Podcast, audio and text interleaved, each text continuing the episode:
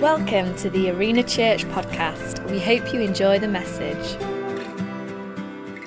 And uh, whether it's a day uh, that you're really looking forward to because somebody else is paying for a meal, or whether it's a day where sometimes it, uh, it brings some, some pain to the service, let Jesus keep healing it. And as Jonathan's encouraged us, keep running to the Father. There's nothing better. And He'll never hurt us, He'll only embrace us. Some, also, some really good news, um, which uh, I have the permission to announce this morning, but um, where is Anna? All right, yeah, Anna and Kev are snuck in right at the back, but um, we're pleased to announce they're expecting their first child. Uh, and uh, the little baby is due in early November. Anna, Kev, we're absolutely thrilled. Um, keep adding to the church growth. And uh, uh, you look tremendous, Anna, and you led worship so well again this morning. So we're praying for you both, praying you'll be blessed.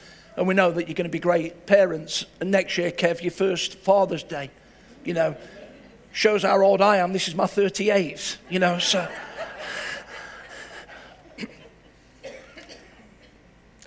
This morning, uh, I'm going to try and sort of uh, talk into a subject that's just as sometimes it's not easy to speak into Mother's Day, it's actually not a, a subject to speak easily into, but I want you to try and grasp it this morning.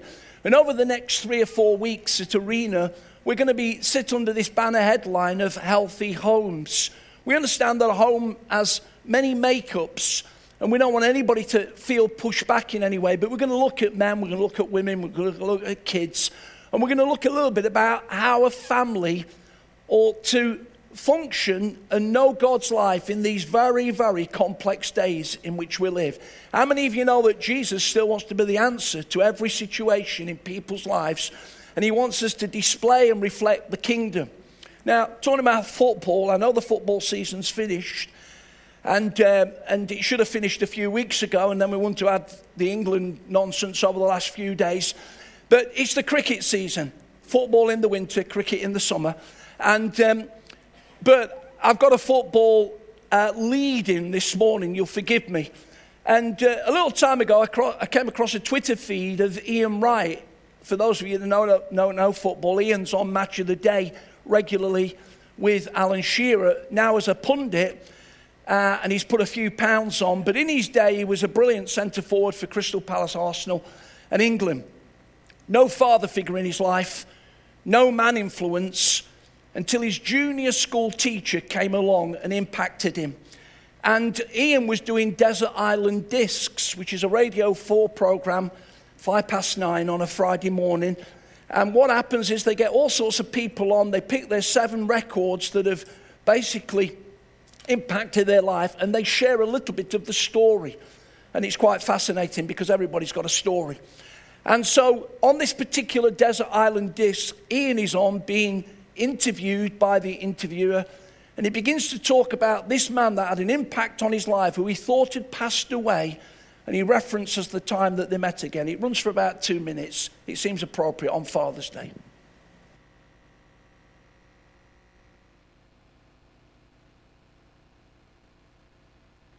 I know he loved me. You know, I don't know why he chose me. I'm glad that he did.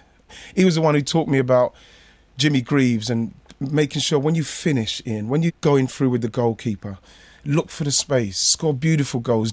But he gave me responsibility. I mean, I used to collect the registers from the teachers. Then they made me milk monitor. I really liked that, and you know, I looked. Up What was up. that like for the kid who couldn't sit still? Well, it was really good. I, I just felt important. He wouldn't let me play football if he'd heard that I've been naughty in class.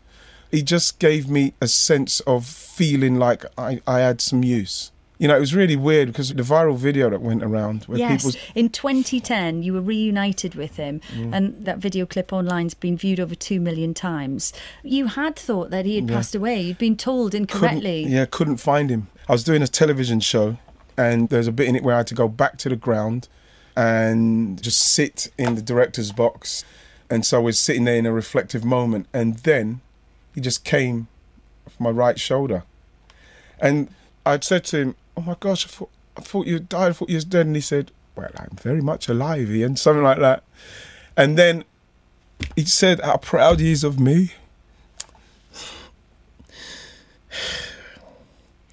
And then I hugged him, and because he was three or four steps up, I felt like I was like seven again.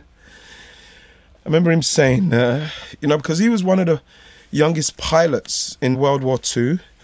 And when we won the war, he was one of the pilots chosen to do the flyover of Buckingham Palace, right? So I remember him saying that he was more proud of the fact that I played for England than him flying over Buckingham Palace.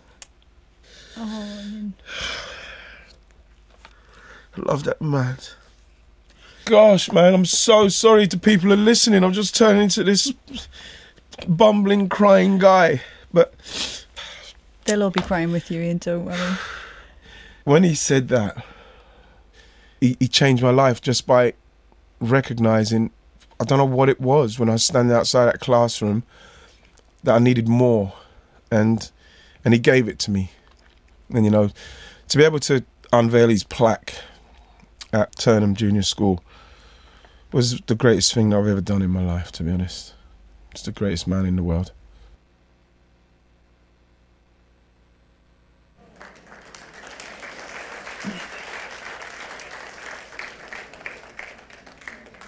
Yeah, Ian was born in South London, no father figure for all sorts of reasons until Mr. Pigden came along in junior school. Love that man. And he brought something that Ian had never experienced in his life manliness and fatherliness. And the impact of that still has an impact on people today. So, building on that, I'm going to bring my verse to you today. And uh, unusually for me, the verse is going to come from the King James Version. It's all right, I've got the New International as well. But I just like this verse, and it seems to fit in with what we want to share for a few moments. It says, and I've left it all in Watch ye, stand fast in the faith, quit you like men, be strong. The word quit there in the ancient language, totally opposite, as I'll come to later, to what we think it is. Watch ye, stand fast in the faith, quit you like men, be strong. Let all things be done with charity. And for the New International Version as well, we'll just put up, it says these words. Be on your guard, stand firm in the faith, be courageous, be strong, do everything in love. And so, sitting under that banner headline for the next few minutes of healthy homes, I'm going to speak for a few moments about men for our times. Men for our times. And by that, I mean old blokes like me, granddads. I mean those of you that are in the parenting stage or to be in the parenting stage. I'm talking about our young men. Wasn't it great to see young men serving on the worship team this morning? And they did a brilliant, brilliant job. And so I'm talking about all sorts of ages. I'm talking about guys that think God's passed them by. He hasn't. The best season for your life is still in front of you. The most fruitful times for your life are still ahead of you because that's the redemptive purpose of God.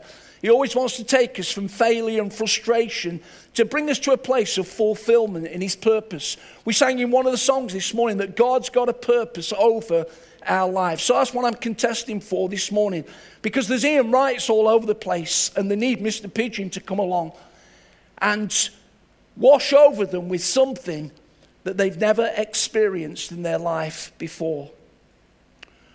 We understand, of course, that there's not a man in every home for all sorts of reasons. And we have mothers doing an incredible, incredible job raising a family. There's no pushback on that and there's certainly no pushback on it in Arena Church. We need to appropriate at times manly influences that will help the nurturing of children to come to maturity. We recognize at times also that manliness is under attack in our turbulent 21st century world. And there's all sorts of reasons for that. And as we go to our next slide, I want us to also face up to the fact that men because we're sinful, have often messed up. As Jonathan called us to run back to God this morning, the problem is that some of us feel we've so messed up, there's no way back to the Heavenly Father. And I want to say that's a lie. There's always a way back. Used to sing a song years ago in Sunday school. There's a way back to God from the dark paths of sin. There's always a way back. But we've messed up because we're sinful. Jesus says, if you being evil, in that sense, being less than perfect, know how to give good gifts to your Father, how much more the Heavenly Father will give the Holy Spirit to those that ask Him. Here's three areas. I'm just going to bullet point them where we've messed up. We've messed up in relating at times. And men sometimes are poor in this area. And God helps us to do better. We've messed up in responsibilities. You see, being a father is a privilege, and privileges bring responsibilities. And it may be that you find it so difficult to get to God the Father because you're forever reminded by that accusing voice in your life that you messed up in your responsibilities. God says there's forgiveness, there's grace, there's healing for you to go again. Can we even believe there be restored relationships that are broken, that spill out of this morning's meeting, that seemed impossible, but with God all things are possible? And we've messed up in requirements. We see even in recent years as the Me Too movement has been spawned, and we understand some of the uh, motivations for that aren't always good, but the Me Too uh, movement of women that's been spawned in the last four or five years basically found acceleration on the fact that men had not come to the requirements of treating women appropriately, and there was a price to pay. There are always is. And then there's a battle on. Here's three areas. Again, I'm just going to bullet point them, but there's battle on regarding procreation. And I don't want to go there unnecessarily. Suffice to say that there's a, an idea out there that wants to bypass the natural procreative purposes because some women have got such a pushback on men. And it goes against God's divine purpose. And then the battle for purpose. Someone defined purpose as the uh, contending for the truth of what it means to be a man. And then position. Position. Today, we deliberately honor Father's Day because honor is not only a value of our life, it's an expression of the kingdom. The Bible says that we're to honor fathers. And so often, sadly, they become a parody. They've been set up for ridicule, they've been dismissed. We want to take a, a moment today to reaffirm the position, the position that God has placed fathering in in our world that makes life work. What does all this produce often in men? Well, it impacts emotionally, psychologically, relationally, and yes, spiritually. And if you think men, sometimes it's a battle being a man and a dad. The reason is because it is. And we need men of our times to rise up and be the men that God has called them to be, because such men will make a difference far beyond they could imagine or think. So our verse says, Watch ye, stand fast in the faith, quit you like men, be strong, let all things be done in charity. And we're going to take four things in the last part of the message to help us understand a little bit of what it means to be a man in our times. And ladies, I want you just to let this wash over you as well. And uh, some of you have got incredibly loving relationships that you can lean into. And across a congregation like this this morning, there'll be others with less positive experiences. But if I can say it carefully this morning, that right across our church, boys and girls, young people, women, they would increasingly pray for men in this season and that God would bless us. You see, the church is not a lifeboat. The church is not a lifeboat. If there's a problem, the lifeboat goes out, women and children first. I understand why, of course, but sometimes we've been women and children first. And if you go to some churches, and we're very blessed in Arena, if you go to some churches, you've got to scan pretty carefully to find a bloke in the church. But one of my passions is that church is for blokes, church is for men, real men with all the challenges we face, that will be real men. It's for us. God wants a pathway for us to walk in and be what He's called us to be. That as we fuel that with women and children and young people and seniors, we find the true winsome community of the kingdom that presents a picture. So, watch ye, alertness. In 1 Corinthians 10, just before our reading, it talks about being careful, and there's three things there I wanted just to mention. He says, Whoever thinks he stand, take heed lest he fall. And there is no temptation that has taken you, but such is common to man. And I'm using the masculine deliberate this morning, even though it's generic. But God is faithful. He will not suffer you to be tempted above what you're able to bear. And with the temptation will bring a way of escape. Watch ye. The other week, we all enjoyed the Queen's Platinum, uh, Platinum Jubilee, and we saw a lot of soldiers marching. And of course, they're professional soldiers that would often also do sentry duty. So if you're thinking of any time soon, you know, charging the gates of Buckingham Palace and having a cup of tea with the Queen, it ain't going to happen. Because there are guys on sentry duty and they're there for a reason. They're there to guard, they're there to be alert, they're there to bring security, and they, are, they have a great awareness and alertness. Um, you may have seen that uh, um, uh, video two or three years ago when, on a very hot day like we enjoyed on Saturday, one of the guards was on sentry duty, and all of a sudden he just went like, you know, a big tree being, being uh, demolished. They didn't sort of say, well, I'll tell you what, leave him on the ground, it'll be all right. They went to his aid, and somebody else took his place, the place of alertness. And men, watch ye. We need to be alert. Three things we need to be heeding. He that thinks he stands, take heed lest he fall. I was sharing in a leaders' meeting, we had a tremendous moving forward leaders' meeting last Monday and part of that is the fruit of your vision and your giving into it. And we had numbers of people here. And I won't go, in those meetings, in a leader's context, we try without faking it to be a little bit vulnerable at times because it's a particular context. But the reality is, guys, we need to be on our guard. You see, at 67 years of age, the devil still wants to take me out.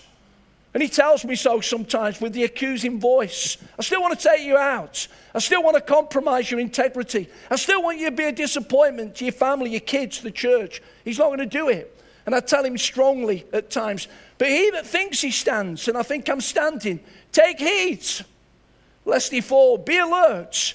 Those things that are particularly peculiar to you that you would call weaknesses. Start to ask that God would turn your weaknesses into strengths. And then there's an overcoming. There's an overcoming. That, um, that we understand that when things come to our lives, there's an opportunity to cave in and fail, but there's always an opportunity to overcome and be victorious. And also, there's an understanding that there's always a way of escape. Now, here's the big choice, guys. We don't always take it. That's why we mess up. Because actually, the carnal side of us at times doesn't want to run down to the escape hatch. He wants to do what we want to do. And I want to encourage us today, but there's a real enemy. I don't want to big him up. I don't want to make him bigger than what he is because in the authority of Christ he's defeated. But he is described as a roaring lion. He is described as a subtle saint. And he loves to take men down. And we need to be alert. Number two, steadfast in the faith, faithfulness. Faithfulness. Well, that sounds a bit boring. I want to tell you that God loves faithfulness. He really, really does. And here's three areas where we can be faithful. Faithful first in the, in the small things, the things that don't seem to matter. Luke 16:10 says that he that's faithful or can be trusted in the little can then be given and trusted the much. I was watching uh, Pointless last night. Hey, that's how to spend your Saturday night. Whoa. And, uh, and uh, Alison Mitchell was on. Uh, she's a brilliant cricket commentator. In fact, she's one of the best. She's incredible, so knowledgeable, brilliant. And she talked about coming to test, commentating in Test Match Special at Lords, which is a very prestigious commentary thing. But here's the giveaway. She says, I didn't get there overnight. She said, I started off by commentating at some county games. Nobody was listening. There was one man and his dog. Nobody was bothered. But when she was faithful in the little things, God opens some, uh, sorry, not God opened, but media opened something up for. As in the natural, so in the spiritual. And if you want to take the world for Jesus and be the next global evangelist, it might start with being on the car park or digging somebody's garden or stacking the chairs or whatever it is, when we're faithful in the little things, God entrusts us with the big things. And I want to say, I've watched it over 40 odd years of ministry. God doesn't violate the principle. I've come across so many people that have tried. They've tried to get somewhere quicker than God wants them to get there. And it never, never works. Faithful in the things that are small. And then faithful in the things regarding others, serving. Uh, we had a tremendous serve day last week, and it was great to see all the pictures put out under the weekly news from Annie this week. And right across the campuses, the uh, red shirted army was out there touching communities and making a difference. And God has called us to serve. I know it's a little cliche, but guys, we're saved to serve. We're saved to make a difference. And sometimes it can seem in a very ordinary way. Let me read this story to you. It's by a guy called Norman Geisler, who's become a significant Christian author in America over the years. And he said, For eight years as a kid, I used to go to Sunday school.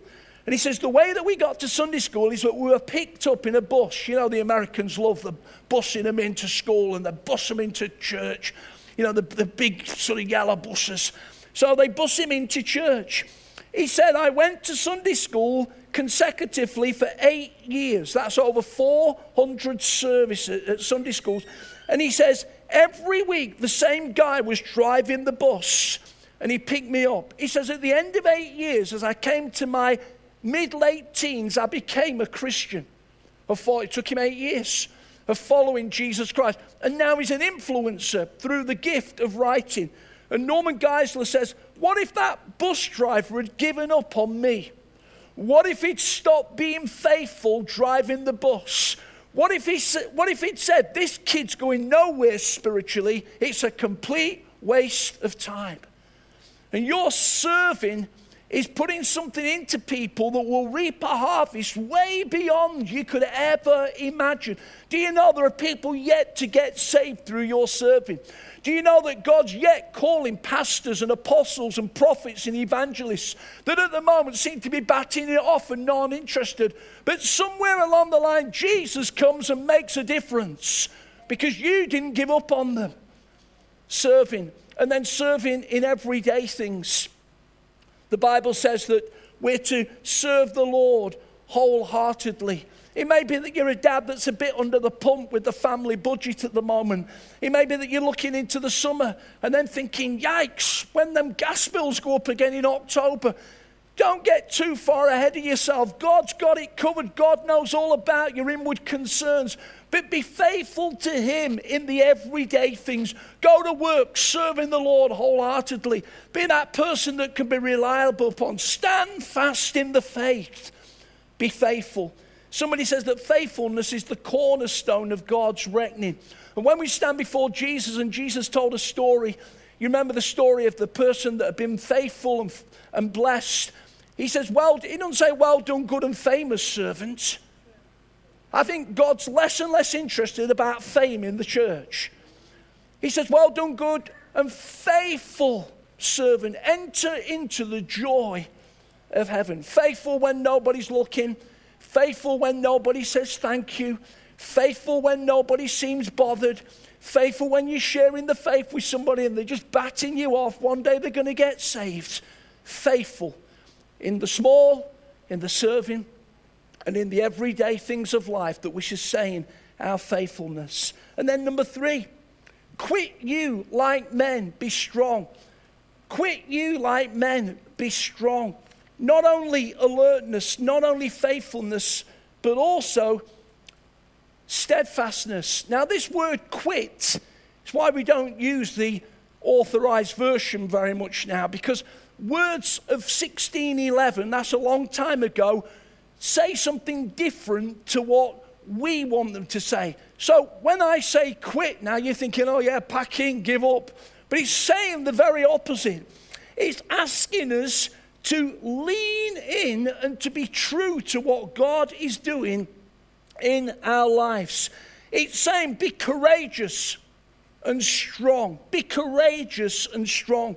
And that thought of steadfastness is about being constant and reliable and producing that steadfast spirit in your life. Here's a verse from Corinthians 15.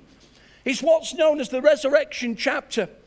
And for 57 verses, the Apostle Paul talks about the power of the resurrection. And then we get to verse 58, the last verse of the chapter. Therefore, and by now, Arena Ilkeston, you must surely know this great theological truth that is, if there's a therefore in the Bible, we look what it's therefore.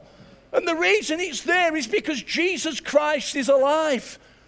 Be firm in the service of the Lord, knowing and being continually aware that your labor in the Lord, whatever context that might be, driving a bus, digging somebody's garden, preaching a message, declaring the good news in the open air, visiting the sick, being a good dad, whatever it is, whatever the context, is not futile, never wasted, or of no purpose. You know, one of the things that you have to deal with as a pastor preacher over many years is the little accusing voice forever telling you that was a complete waste of time. Nobody was bothered, nobody was listening, nobody was interested. You've just wasted your time again on a Sunday. And you have to deal with it. And sometimes when you feel that it seems to have been most wasted, the following week, the Spirit of God comes along and brings an encouragement. And somebody buttons all she says, You know that word last week? I thought nobody was listening. Woo! It really went into my heart and made a difference. Really? Really? God's just saying nothing's ever wasted, nothing's ever futile, nothing's ever thrown away. So be steadfast Hold your ground in the light of Jesus Christ being alive. And fourthly, let all things be done with charity. Now, when we think of charity, we think of arena community charity. We had a trustees meeting this week. We think of the shops. We think of the incredible work of our community pastor and pastor at the hub, Lisa. We think of people being blessed. We think of food bank. And all of those things are fantastic because in a modern life, that more reflects the word charity. You'll know that the older translations of the Bible use the word charity when actually it better translates the word love. Agape love, love that rests in the will. And the fourth thing to be a man of our times is that we display loving kindness. Remember, I said that the kingdom, the word of God, the church is for blokes. You might be saying, oh, there he goes, loving kindness, all that wimpy, soppy stuff. I can't be doing with it. I'm going to read these words to you in a moment and realize it takes men to live a loving life like this. And if you bought the lie that somehow the Christian faith is going to emasculate your uh, manliness, you're barking up the wrong tree. God wants you to come with all that you are and let it be fueled by the love of God, loving kindness. The psalmist says that God's loving kindness is better than life. Think about that for a moment. Anybody remember that song? Thy loving kindness. Yeah, some of you. What he's saying is, I'd rather be dead than not, than not have God's loving kindness. Whoa. God's loving kindness is better than life. And He wants His loving kindness to be displayed in our everyday world through our loving kindness. I'm reading these verses from what is known as the love chapter of 1 Corinthians 13. Four descriptions, four understandings of love in the, Old Te- in the New Testament.